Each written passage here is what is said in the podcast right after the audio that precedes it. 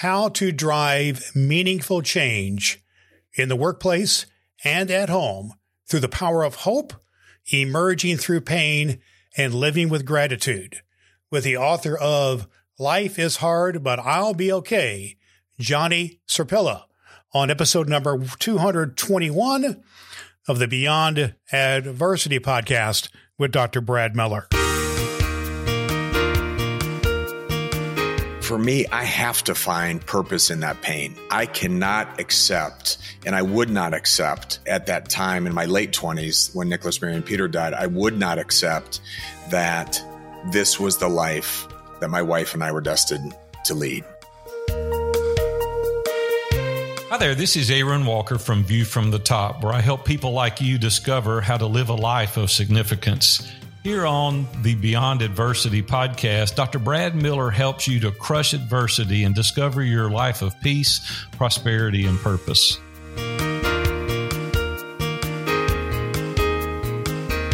Welcome to the Beyond Adversity podcast with Dr. Brad Miller, the show dedicated to helping you crush adversity and succeed in life. Brad believes you deserve a life that is fulfilling and impactful and this show is designed to help you navigate beyond adversity and achieve your life of peace, prosperity, and purpose. Now, here's Dr. Brad. Hello, good people. Welcome to Beyond Adversity with Dr. Brad Miller. A pleasure and a privilege to have you with me here today as we discuss matters that matter. How to live your life in such a way that you can grow through whatever it is that you go through and to overcome adversity in your life to achieve your life of peace and prosperity and purpose. We're brought to you by the 40 Day Way, which is our coaching program, which helps you develop your PLP, your Promised Life Plan, your written resource to help you to change your life from being stuck in adversity to finding your promised life in 40 days. Head over to drbradmiller.com slash 40 day way for more information about that. At Dr. Brad Miller, you can find over 220 episodes of this podcast, which are designed for you to navigate adversity in your life. Here's your question for today, friends. What would happen in your life if things were cruising along, but you had the devastation of losing a child as an infant? And what if you multiply that by three? Losing three children at birth and how would that impact your workplace, your life, your marriage, your every aspect of your life? Would you crash and burn or would you find a way to understand that even though this is a hard thing, you will get through it with hope and with attitude of uh, gratitude and choosing to emerge through the pain. Our guest today is Johnny Sirpilla. He had a devastating thing in his life after things were cruising along pretty well. He was the CEO of a large, uh, successful company, Camping World. He had a beautiful wife and, and a good marriage, and his wife, Susan. When it came time to have a family, they found out they were expecting triplets. And then the tragedy came. They lost the triplets at birth. We're going to unpack Johnny's story and the pain that he felt with that, but how that impacted his workplace, his marriage, every his health, every aspect of his life, then what's he going to do about it? So you're going to learn in his story today what he did about it, how he chose to get through this process, and how that impacted his workplace and how things such as a mindset and tone it became very important to him personally and in the success of his company and how all this connectedness between his home life and his work life became a real thing to him. And he began to realize how he then had to use that to apply to the employees and to the uh, his team at his company in order for the goals and missions of the workplace to be accomplished they had to deal with the situations in people's homes and their own lives and it became a part of a critical toolbox for his company's success. So, this is a podcast today about business, yes, about heartache, and about a choice to move through a heartache and loss to have success in, in, life. The name of his book is Life is Hard, but I'll Be Okay. He, he blogs and his pod and his podcast and his other parts of his life you can find at his website, which is encourage33.com. When we come back on the other side of our interview with Johnny Sirpilla, we're going to talk about some of the transferable principles that we can learn from our conversation that you can carry with you that you can do. Right now, our special guest on Beyond Adversity, the author of Life is Hard, but I'll Be Okay, Johnny Sirpilla. Let's get into that conversation right now. Our guest today is Johnny Sirpilla. He is the author of the book Life is Hard, but I'll Be Okay. And the subheading is The Power of Hope, Emerging Through Pain and Learning to Live with Gratitude. We got a lot to talk about here today, and I'm going to just going to leave it right there in terms of introduction because I really want to get into our conversation. But Johnny Sirpilla, welcome to Beyond Adversity. Thank you, Brad. Thank you for having me. It is awesome to to have you indeed here, uh, Johnny. You, I've not had the pleasure of reading your book yet, but I know it's been a very popular book and it's uh, on some of the bestseller lists. And it touches a nerve, I believe, about a lot of people who understand that life is a challenge and it's hard, but not everybody thinks it's going to be okay because sometimes people think they're going to get stuck and they're just into they their life dissolves into a disaster and they get stuck. And that's part of the purpose of this podcast is to help people get through that. And they haven't seen necessarily hope or gratitude and that type of thing. Let's talk about that a little bit. And particularly, Johnny, I know it's a challenge, but almost everybody goes through challenges in life. And I know a pivotal moment for you was a dramatic challenge that you had, a great adversity you had, which led in many ways to what this book is all about and what your life is all about. Do you mind going there with me for a little bit, friends? Tell a little bit about your life, but how some pivotal moments led to what you're doing now. Absolutely.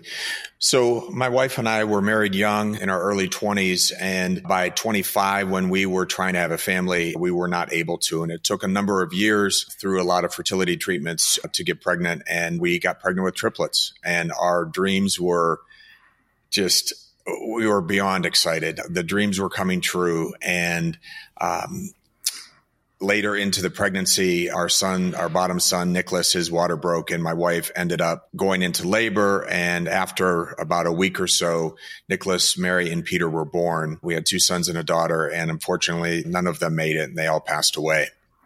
So mm. after years of trying, we we think we win the lottery and then we lose all three of them due to prematurity. And, and Brad, that's why I love the title of your podcast, Beyond Adversity, because I do believe that life is hard. I talk about that when I do public speaking engagements. The title of this book came from a senior in college that when I was speaking about four or 500 seniors at a university, somebody asked what they wish they knew when I was in their seat. In my reply, uh, as distilling and maybe as uh, negative as it sounded was I wish I knew that life would be hard, but mm. I'd be hmm. okay. And so f- for us in that adversity, we thought after Nicholas, Mary, and Peter died that we hit our low. And probably it was, but then there was a lot of other lows that followed. And it, there were a total of 13 different scenarios of different children that came in and out of our lives before we became parents. And so we continued to struggle. And so I guess when I think about getting beyond that adversity and feeling like we're at our low, but we're really not because then a new low comes and then a new low comes and years continue like this. For me, I have to find purpose in that pain. I cannot accept, and I would not accept at that time in my late 20s when Nicholas, Mary, and Peter died, I would not accept that this was the life that my wife and I were destined to lead. And so that's where we have to go beyond those adversities and find the purpose in our pain, find those silver linings of blessings. And I could promise you through a lot of work and therapy and commitment from my wife and I, we found so much beauty, even in the time Nicholas, Mary, and Peter were alive, that we're incredibly thankful for today. Wow. What a poignant story in a moment. And I can relate to some degree with you, with you, Johnny. My, and I'm not sure what stage of prematurity your children were born. But my other daughter, who was born six and a half weeks premature and was less than three pounds when she was born and had many medical issues. And the flip side of what we've talked about here is now that she's 36 and I have two grandchildren from her, but I can still remember those days very poignantly of uh, her going through that time. And so I just want to say before we go too far for you and your wife, I'm sorry. Thank I just feel I'm just so sorry that this happened to you. And then to multiply that by whatever the scenarios are, you said 13, 13 different scenarios of having children and just what an anguishing time. And I just want to say I'm sorry and that, and that I'm so glad and happy that you found some pathway forward because I've been involved with three uh, for many years as a retired pastor and dealt with a number of situations where people have had premature children and other life events where they get stuck and they are devastated. I know of at least one situation where a person never really recovered from that and they lived many years later, but they never really recovered from that episode. Let's talk for a minute. You mentioned some things here in your comments a minute ago, Johnny, about what you did. And you chose to try to find some purpose or some moments of joy out of this, purpose out of the pain. Tell us what some of the actions then that you did to work that process. You obviously you didn't dissolve in the you didn't just pull the covers up completely. Maybe you did some of that, but you took some action. Tell us a little bit about what some of the things that you and your wife did. First of all, we were heavily engaged in therapy together. It was very important to us. The statistics after a child dies for a couple staying together are pretty grim. And we were presented that statistic the night before the funeral by some caring people that reached out to us. And we were already, already in therapy because of the time of the years of infertility and how taxing and wearing that was on us. And so we just doubled down with our psychologist, Dr. Barbara Fordyce, who's a dear friend of mine and business partner today. We do a lot of public speaking together. And, but again, this was 27 years ago that we were working through this and we just sought help and we took that help. We didn't fight it. And I think, Brad, one of the things that helped us is we went into it with a mindset that so many people were saying, I'm sure you're saying, why me? We mm-hmm. never thought that somehow we were blessed to walk into therapy ahead of that decision or that question. We didn't get stuck there right. because why not me? There's awful things happening to everyone in the world all the time and beautiful things happening to people all over the world all the time. And we've had some beautiful things happen and we've had some awful things happen. So we don't get to just choose all the beauty side of it. And so we were okay with that. We didn't question that. And matter of fact, one of the chapters in my book is entitled Why Not Us? Yes. And so we operated from that frame work first, which I think it gave us a leg up, if you will, on therapy because we weren't stuck in that rut. We were uh, above that and saying, yes, this happened to us and we can accept that. The then therapy we, realm alone, but if you go into it with a positive attitude, an open attitude, if you're defensive at all or if one party wants and one party doesn't, it's really tough. Really tough. That's right. We went in as a team and, and brought Barb into that team with us, and we wanted together to get to happier days that we weren't spending so much time at the cemetery daily, weekly, and finding the ways to move forward. One of the ways that we had to do that is reframe our thoughts through cognitive behavioral therapy. We learned some really important reframing techniques of how we can take a thought and change it in our mind to reframe it to one that we can accept, to one we don't like, to the one that we can't accept that we can't accept. And so for us, it's that concept all of us today know about PTSD, post traumatic stress syndrome. We were looking then for that post traumatic growth. We were looking mm. for that opportunity to take something that was so raw and hurt us so badly and say, God, I'm not going to allow this to just be in our lives as a tragedy. And more importantly, Brad, I think because it wasn't about us, it was about honoring Nicholas, Mary, and Peter. We were not going to allow their lives to be defined as a tragedy uh, and be defined on the time between their birth and death certificate. We wanted to honor them in a better way than that. And so that forced us to start looking at them differently and not as this traumatic loss but starting to think about the amazing blessing that we had. And there was something really beautiful when we were able to hold our kids' entire lives in our hands from beginning to end, just the five of us. And as sad as it was while it was happening, we were the happiest people in that hospital was there was just gratitude, saw the gifts that God created for us. And we talked about that, yet then we'd immediately go back to sadness. And so mm-hmm. part of that reframing of our thoughts was, why can't we just stay on the gratitude part? Why we always want more of everything. If it's good food, we want more of that. If it's money, we want more of that. If sure. it's somebody to love, we want more of that. But why can't we say this was enough and I'm thankful mm. for it? And that's what we started doing. And the more we said it, the more we believed it, and the more we felt just so blessed to be Nicholas, Mary, and Peter's parents. Sure. So you doubled down on gratitude then. Is that what I'm hearing you here? You say, Johnny, oh. you really went heavy on the gratitude and embracing what was instead of what wasn't. That's right. Absolutely, we did, Brad, because the alternative was too painful.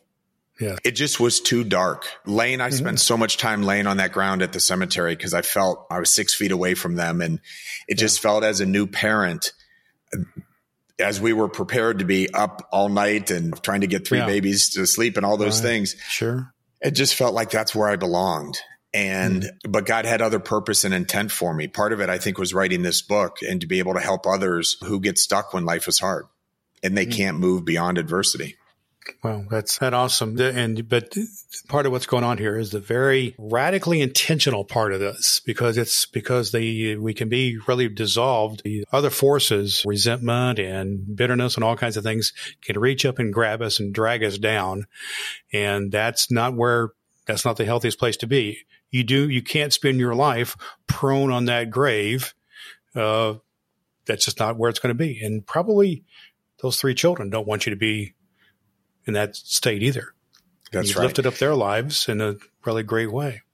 You just said something important about resentment. And we were three of our closest friends were pregnant when we were pregnant, and we mm. were all due the same time. Sure. And we were determined because they were so wonderful to us and they were so feeling our pain. My wife's best friends, three of them coming to the funeral and as pregnant as my wife was, that's not a happy place for a pregnant woman to go into sure. a funeral parlor or, or into the church or be at the hospital when they were born, as they all were. Okay. And we knew that they were there for us in our sadness. And it was very simple and clear to us that we needed to be there for them in their one of those births happened about 10 days after the funeral. And we were determined to be there at the hospital, the same hospital that we just delivered at two weeks wow. prior. Oh, um, and we were determined to be there for them because they deserved, and of course they didn't expect it, but yeah. they deserved from us the same care of it and attention back that they gave to us. And so what we saw that there was no connection to our sorrow and their joy other than we mutually felt it for each other. And so we only knew the right thing to do was to express that joy for them. So as they would want to comfort us in that moment of their child's birth, it was no, this wow. is all for you. And so that's where we're going to stay. And it took discipline. Sure. Without a doubt. Most of those visits ended, Brad, with us going to the cemetery. Uh, but while we were present with them, that was important to us. And we did have our moments holding their babies where we had emotion. Sure, that's but it, it, I think that's a, it's a way though to help us keep moving forward and beyond that adversity. And I'm going to keep mm-hmm. using your title for your show because yeah. that's exactly where we were, and we had to get beyond that. That's awesome. And what I reflect with you here a minute, Johnny, I hear at least three things that you did. You took actions that you took. You continued with your therapy, which you were doing prior to this event. You keep on doing it, and now you're writing books and doing things with your therapist. So that's an ongoing part of your life, and you certainly advocate that. So that's great. And you also chose to be radical in your attitude towards gratitude, and even when you may not have been feeling all that grateful, you still express gratitude, and that is that's awesome. And then the uh, the other thing I would share with you that I think is a little bit unusual is you didn't you, whatever bitterness or resentment may have been there, it didn't consume you in the sense of how you still chose to be active in engaging with others. And I see this so often where people withdraw.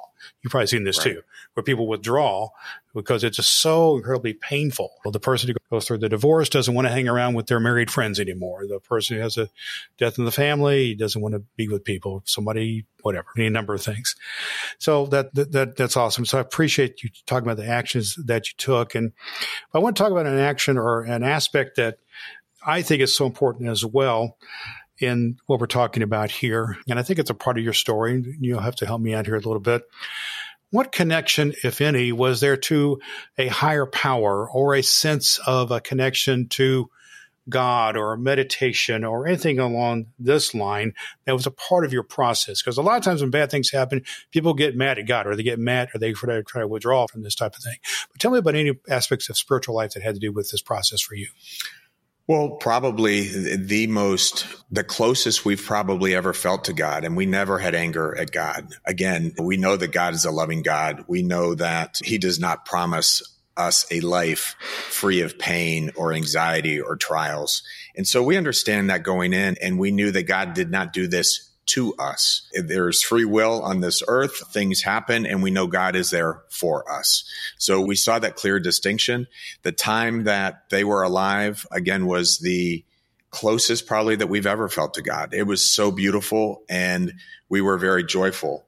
We found our faith to be what was going to continue to carry us through because as the book describes life threatening medical situations happening to my wife later in future pregnancies, in adoptions internationally that were challenging, that were our lives were at risk in a foreign country. So many things that happened in this book that happened in our lives that I write about in the book really put us in a spot to just keep saying to God, God, I prayed so hard to get Susan pregnant and keep Susan pregnant and all those things. And then we changed our prayer about halfway through this journey to, you know what, God, we surrender. Send us the kids that you want us to raise from whatever woman is going to give birth to them through my wife, through someone else, wherever in the world, any color, anything, race, from any place in the world. You send us our children that we're meant to raise. And that's really when our lives changed. When the good started happening, when we opened ourselves up ultimately for God's plan for us, as opposed to me as a control freak that I am, hmm. a guy with high anxiety and a type A driving personality, which worked great in my business career.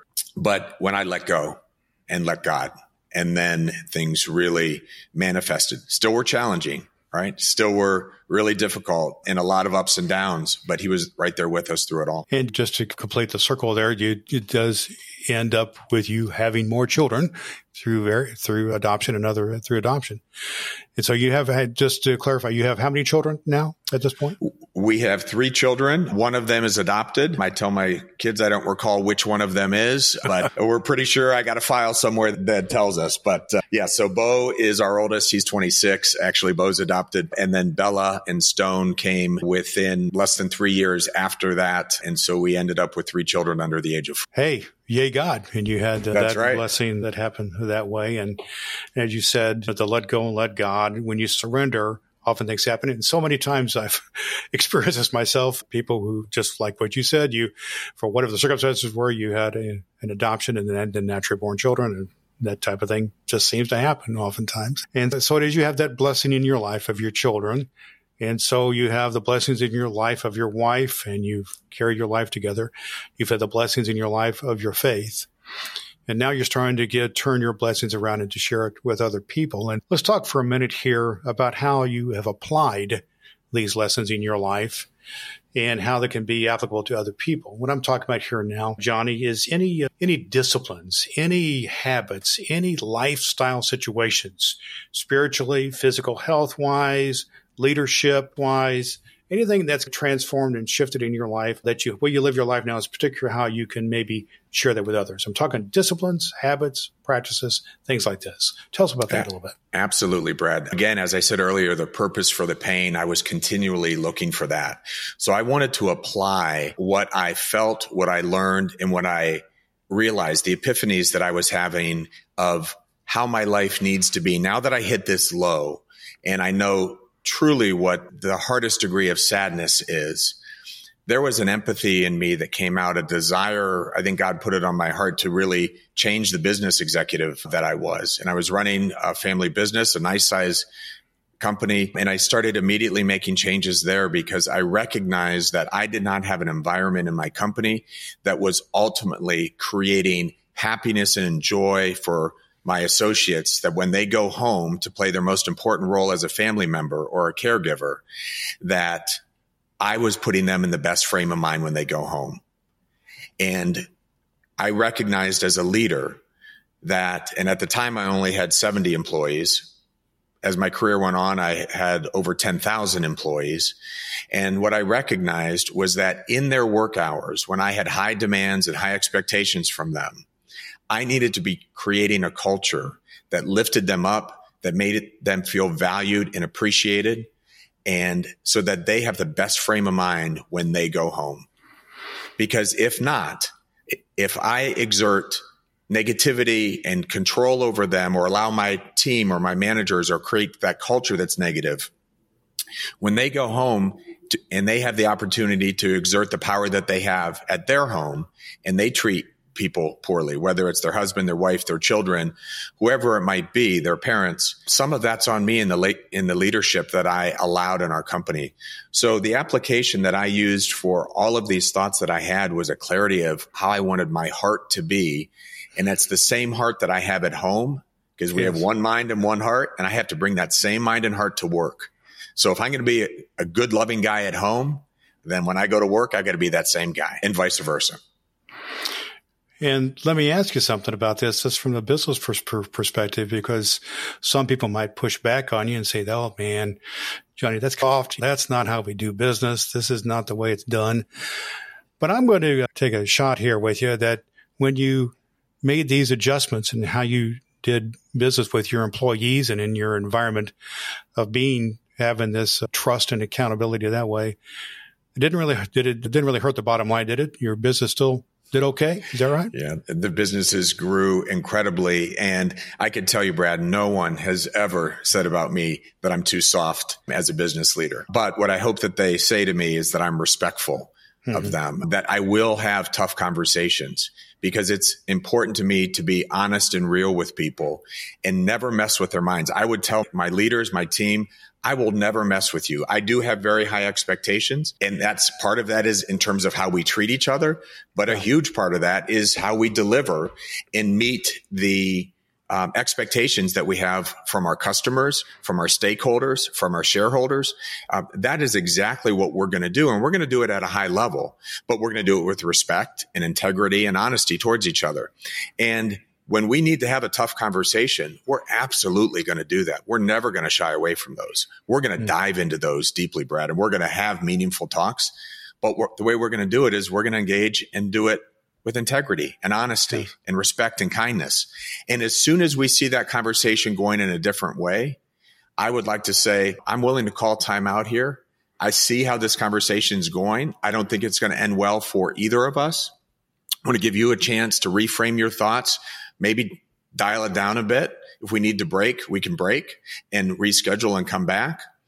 But if you can't do that and you want to keep going at this force and pace, I'll be in a position to reply and come at it with the same but that's not what I prefer. I'd sure. like the best outcome here. And so I think really with that honesty, it was being respectful because you got to remember, Brad, that in our workplace, people come into the workplace with their own expectations of what they think of the boss hmm. or management or the president of the company. And for me, playing those roles, I understood that I could be working against 30 years of conditioning that in the home that oh, they yeah. grew up in, sure. their parents hated management. They hated the boss. They hated the leader and maybe for very good reasons. So they come in with that preconceived judgment that I have to be a bad guy because I own the company or because I'm president of the company. And that's what I wouldn't accept. And so I would spend a little extra time to try to get them to understand, hey, Johnny's a real dude. I'm a dad. I'm a husband. I've got my challenges outside of work as well, and sure. I care. And have some respect that they have that same thing going on in their life. There's many facets of life. And I'm a big fan of Jim Collins, who's the good to great guy. And his book, uh, How the Mighty Have Fallen, has to do with the differences in management of hubris over humility. You having a big vision, and hubris is how the management style is stepping on people, and it's all arrogance and so on, where humility is about serving one another, and we're all in this together teamwork. And so I'm sensing that this is what you're building here a sense of uh, not that the business moves on the trust level of all factors here. And that's awesome. That's awesome. That's right. Yeah. Let me let's talk about your book here a little bit in depth in terms of what it means for people moving forward, in terms of who you wrote this book for, what it's about, who you're serving here. Because I believe what's on your heart here, Johnny, is you've shared your story and shared how it's been of impacting your marriage and your life and your children, your family, and then even your business a little bit. But I think your heart's a little bit uh, even wider than that. Did you have a heart to serve others, even outside the your uh, your circles. So you wrote this book. Who'd you write this book for? What's it all about? What uh, what part of this is serving others in love? So, two two purposes to write the book. One, it's dedicated to all those who find life to be hard, and to those who provide strength and wisdom for them on the journey. So when writing the book, I was acknowledging that although our story is about the death of our children and the struggle for us to have a family, that's just the backdrop and the storyline applied to the psychological principles of dealing when life is hard. And so for us, I wanted to put that out there to the people that are experiencing life when it's hard and also to be for the people out there that provide strength and wisdom for the journey. So for those caregivers, those good friends, those parents, anyone that's seen when life is hard for someone, really very clear about how good the people were to us. So it's for both sides of that coin, number one. And then I also wrote the book to honor my wife. What she endured physically, she endured what I endured emotionally, but she had the whole other component physically. Hmm. And I, I wanted our children to know. I wanted to honor Nicholas, Mary, and Peter, but I wanted their all six of them to know that the incredible depths that Susan went through in order to become a mother and to give us a family.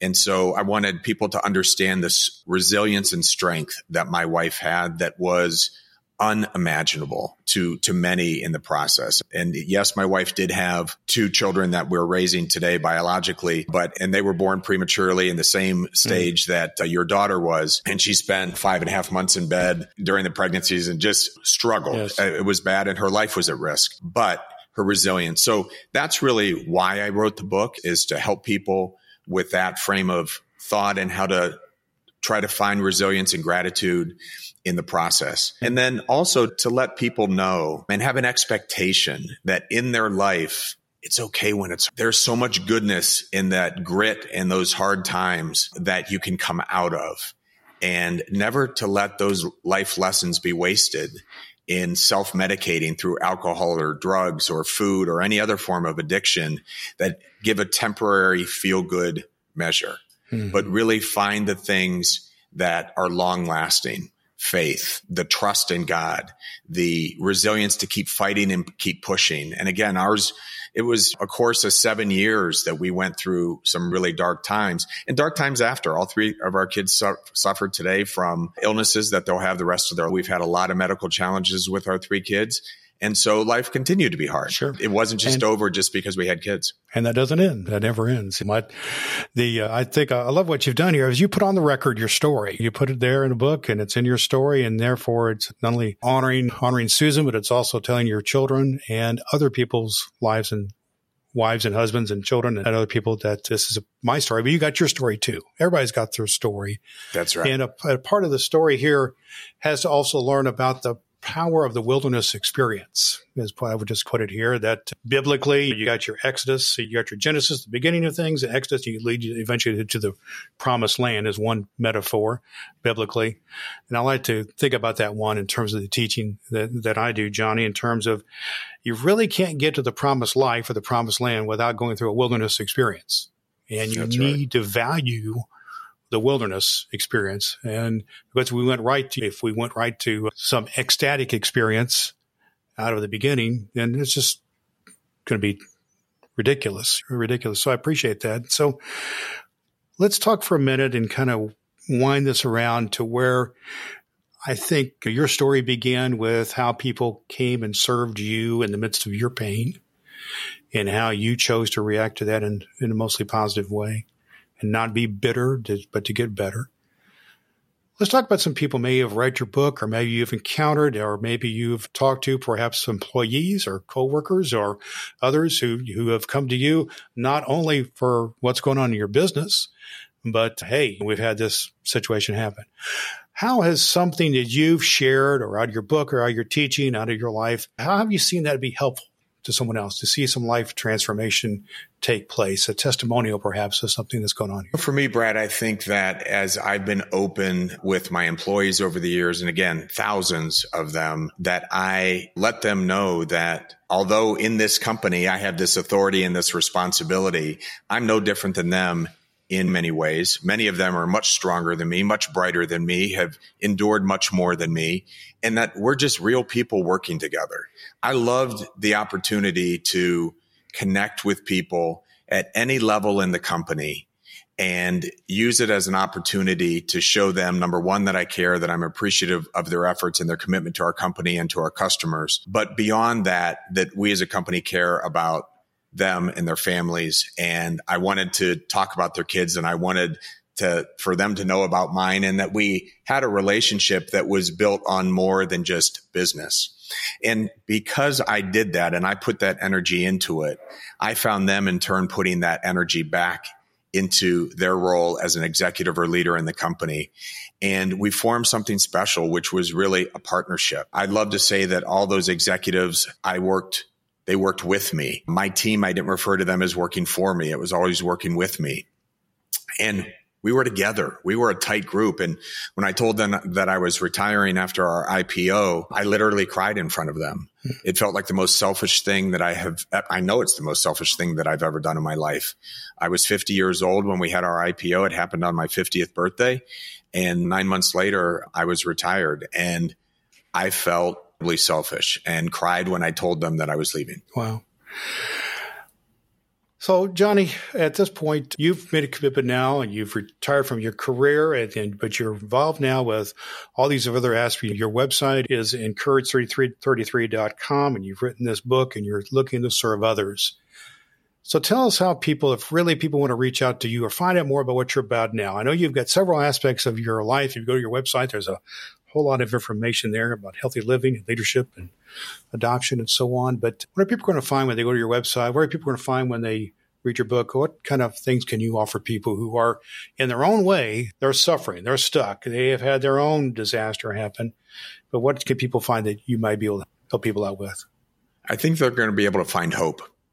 Brad. I think it's as simple as that, that there's hope and that with perseverance and staying true to something and staying focused and not walking away from it, it would have been easy. The easiest thing we could have done is stop trying to have a family. Maybe even easier than that was to separate from each other. And those were not options. And so we made a, a very clear and decisive and distinct decision and direction that and path that we were going to follow and we kept going we were desperate and that's why we were put in a foreign country in a very dangerous situation uh, that i write about about in our adoption process. And I'm not saying that being desperate is good. It, being desperate makes you vulnerable. And we were incredibly vulnerable and put in some bad spots because of that desperation.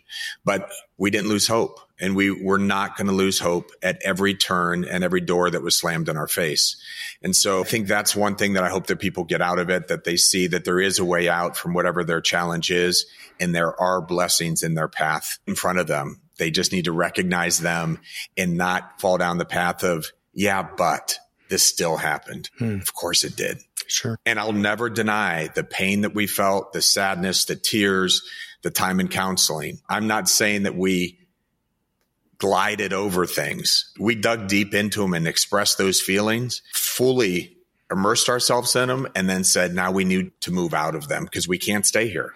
Awesome. It was survival that we couldn't stay in that yeah. place. It was too dark. Yeah. I think you get some awesome things here. And I love when you say that hope is what your book is all about. And When you just say it'll be okay, that's not a trite saying, is it? That's just not a, that's not just a throwaway line. It'll be okay. It is a believing that somehow in the end it'll be okay. And even for men and women of faith, okay even means if things go completely south. You've talked about it over your three children. Disaster for many people. I mean, it was a disaster, obviously, but you had a sense that, okay, we can deal with this in the sense of being okay. And that's an awesome message to, to have. Appreciate you sharing from your heart here uh, today, Johnny and Johnny, Johnny Sirpilla. Very vulnerable with our audience. That's appreciated very much. And again, I want to say just a big heartfelt thank you and sorry for your loss, but thank you for your message that for your book, Life is Hard, but there's hope. It'll be okay. So the title of, his book is indeed Life is Hard, It'll Be Okay. And the subheading is The Power of hope emerging through pain and learning to live with gratitude. He, uh, his blog and his, his website is encourage33.com. His name is Johnny Sirpilla. Johnny, thank you for being our guest today on the Beyond Adversity podcast. I want to thank Johnny Sirpilla for being so vulnerable to share his story with us here today on Beyond Adversity. You heard the heartache about his story, about losing his triplets, about how that impacted his marriage and his life and his health and everything else and his business, but how I then chose to work through that. Here's some transferable principles that you can take with you. Never give up on the power of hope and understand that you can emerge uh, through the pain of your life and one of the key parts of that is learning to live with gratitude no matter what. And that impacts everything in your life, including the success of your business life or how you, uh, how you deal with the people in the workplace. Everything is interconnected. Everything is, uh, uh impacts the other. It would, this is a, uh, a, a genetic thing, a physiological thing. Your emotional life, your physical life, your work life are all interconnected. So you need to deal with one effectively that has success in the other. And if you want to drive meaningful change in the workplace and at home, you need to deal with these matters, including such devastating things as the loss of children. He was very vulnerable with us. It's just some great lessons from here that you can take with you. You can find more about his services, which are business related, emotion related, physical health related, all at his website, encourage33.com. And we'll put connections to that, links to that at our website, drbradmiller.com. This is episode number 221. We do thank you for being our guest here today on this podcast, which is brought to you by our coaching program, which is the 40 day way. The 40 day way is about helping you to create your 40 day plan, your PLP, your promised life plan to help you get through that place of being stuck, to find your pathway to peace and prosperity and purpose. It gives you a written blueprint how to do it in 40 days. You can head over to drbradmiller.com slash 40 day way for more information about that. We do appreciate you joining us every week here on the Beyond Adversity podcast. We're all about talking to great authors and leaders and teachers, which are going to help you to deal with the, what we call the five Ds. The five Ds are depression, anything related to mental health issues, divorce, things related to relationships, disease, things related to health, debt, everything related to financial resources, and then death, things regarding grief and end of life issues. Those are the biggies. We help you do that here. I'm an experienced pastor and have a doctor in transformational leadership, and I can help you. But moreover, the people we bring onto this podcast can help you as well. So tune in every week as we bring great guests and great resources to your ears to help you to grow through what you go through and achieve your life of peace, prosperity, and purpose. Thanks for being with us today, friends. Until next time, this is Dr. Brad Miller, encouraging you to always do all the good that you can. Thank you for listening to the Beyond Adversity podcast with Dr. Brad Miller. You can find a complete archive of all episodes at drbradmiller.com. That's drbradmiller.com or subscribe for free through Apple Podcasts and never miss an episode. Each week, we bring you a message to crush adversity and live your life of peace, prosperity, and purpose.